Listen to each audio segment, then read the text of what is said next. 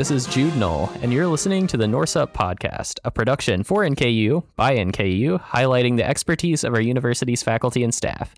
This week, we're speaking with Dr. LaVette Burnette, our director of LGBTQA plus student initiatives, about her department and NKU's upcoming Pride Month programming.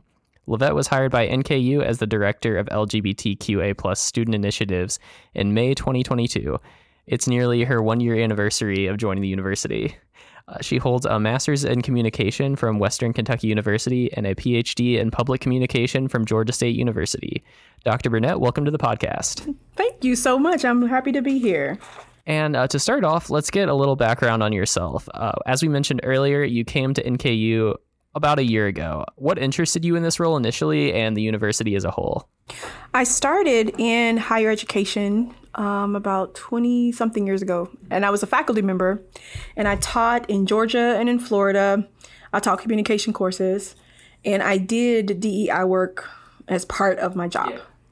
Um, but there was a hole uh, of a lot of the things that I was doing because a lot of the students, a lot of the queer students that I worked with, did not have someone to really champion for them. Yeah.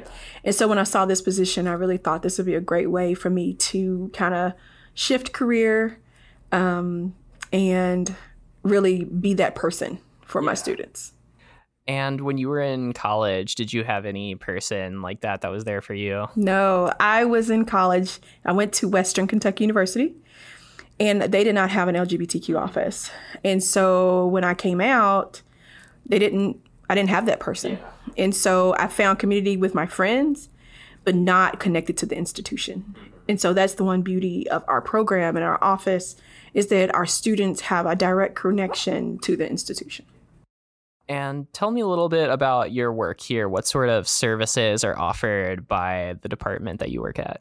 So, when I started here, my very first um, idea was to create a consistent, visible program.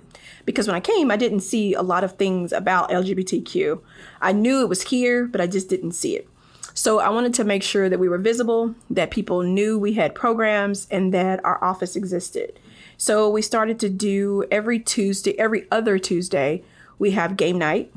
And then we have all the different clubs, and I sponsor all our RSOs. So we have Lavender Society, Friends of Dorothy, Common Ground, the Queer Writers Collective, the Gender Initiative, and Colors of Pride. And so each one of those clubs meet at different times, they do different kinds of programming. And then we also have programming for our office. And so we have, um, for fall semester, we usually have National Coming Out Day. We have the LGBTQ History Month, and then we have Pride Plus Month that's coming up. Yeah, and speaking of Pride Plus Month, uh, tell us a little bit about the programming we're offering over the next few weeks. So we have a lot going on. It's, this is going to be exciting, and I'm really excited about it. So the first thing is we're going to kick it off with Ally Week, and Ally Week is going to be March 27th through the 31st. The 27th, we're going to have an ally panel and this panel is going to be about ally training, and then we're going to have some of our Q Plus mentors. Q Plus is a program, is our queer mentoring program. And so they're going to serve on the panel. And then we're going to talk to people who um, want to learn more about how to be an ally. Then we have game night, game night. Then we have donation day, which is on the 29th. And that is a day that you can donate to NKU Fuel or the Care Closet. And if you follow us on Instagram, you'll be able to see all the things. And then on the 30th, we're going to have pizza and paint. And so if you come up to SU 309, we're going to have, they're going to be able to paint some canvases and some um, bags. It's going to be yeah. a lot of fun. Um, and then the big day is the 31st, because that is Trans Day of um, Visibility. And we're going to have a pop up runway Awesome. on the 31st. So yeah, I'm, I'm i so saw excited. the posters for that. Yeah, I'm so excited for it. Um, and then the third, we're going to have the Pride Plus March, Take Back the Night. We're going to be working with Norse Violence Prevention and the Day of Silence. Um, but the big program is going to be game night, drag bingo, and lavender society, uh, lavender graduation, and the gala. And I was curious about the lavender graduation event. I was looking over the poster, and that one seemed pretty interesting. Uh, interesting to me. Could you tell me a little bit about what a lavender graduation is? Lavender Grad came from a lot of queer graduates did not have the opportunity to celebrate with their family and friends because many of them were ostracized by their family. So, Lavender graduation is an opportunity for us to celebrate our queer students who are graduating. We will have an awards. We have, it's about 50 to 60 people. Um, and usually we have, this year, we're going to have about 15 to 20 graduates. They go from undergrad to graduate. Um, and I'm really excited because we want to start that tradition of celebration right. and creating that connection. So we partner with SAFE, that is Staff Administration Faculty for Equity. Um, these are student and staff and faculty who are queer on our campus, our allies. Um, and they help partner as well as um, fund the event. And also, tell us a little bit more about the Living Legend event with Dr. Joshua Elliott. So, we had this idea about creating a living book, right? A lot of queer, a lot of our queer students don't really know the story or history behind the journey. And so, we choose a safe member who um, would like to tell their story. So, this is going to be in the library at noon on the 19th, 1230, on the 19th.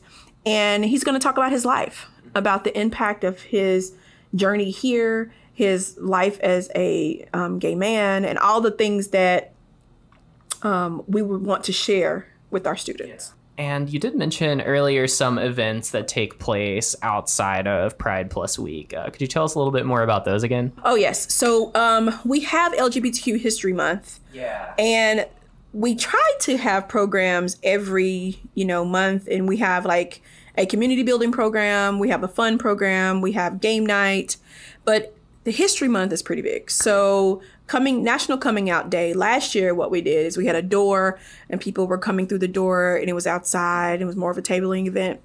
For fall 2023, we're going to actually have a formal program about coming out, the effects of coming out, how to support people who are coming out.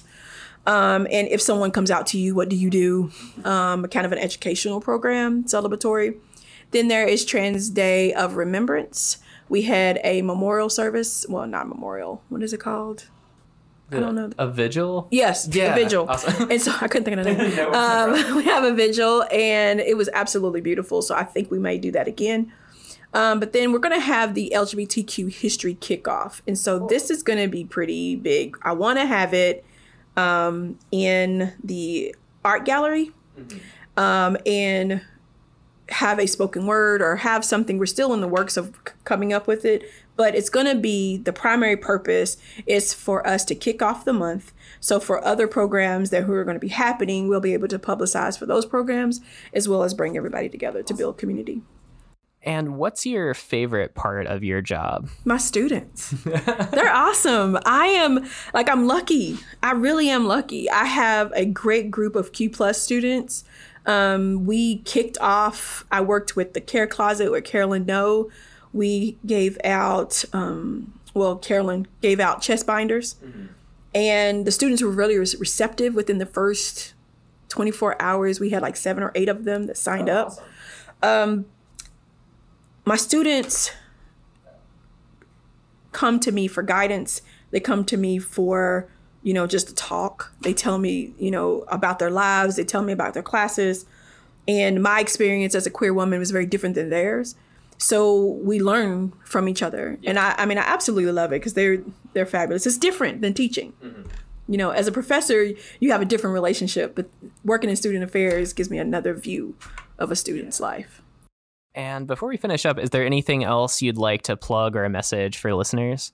I really want people to understand that our students are here. Yeah. They are evolving and changing and growing. And to be an ally is more than just using pronouns, it's being present. Right. And coming to programs and, and actually physically being there.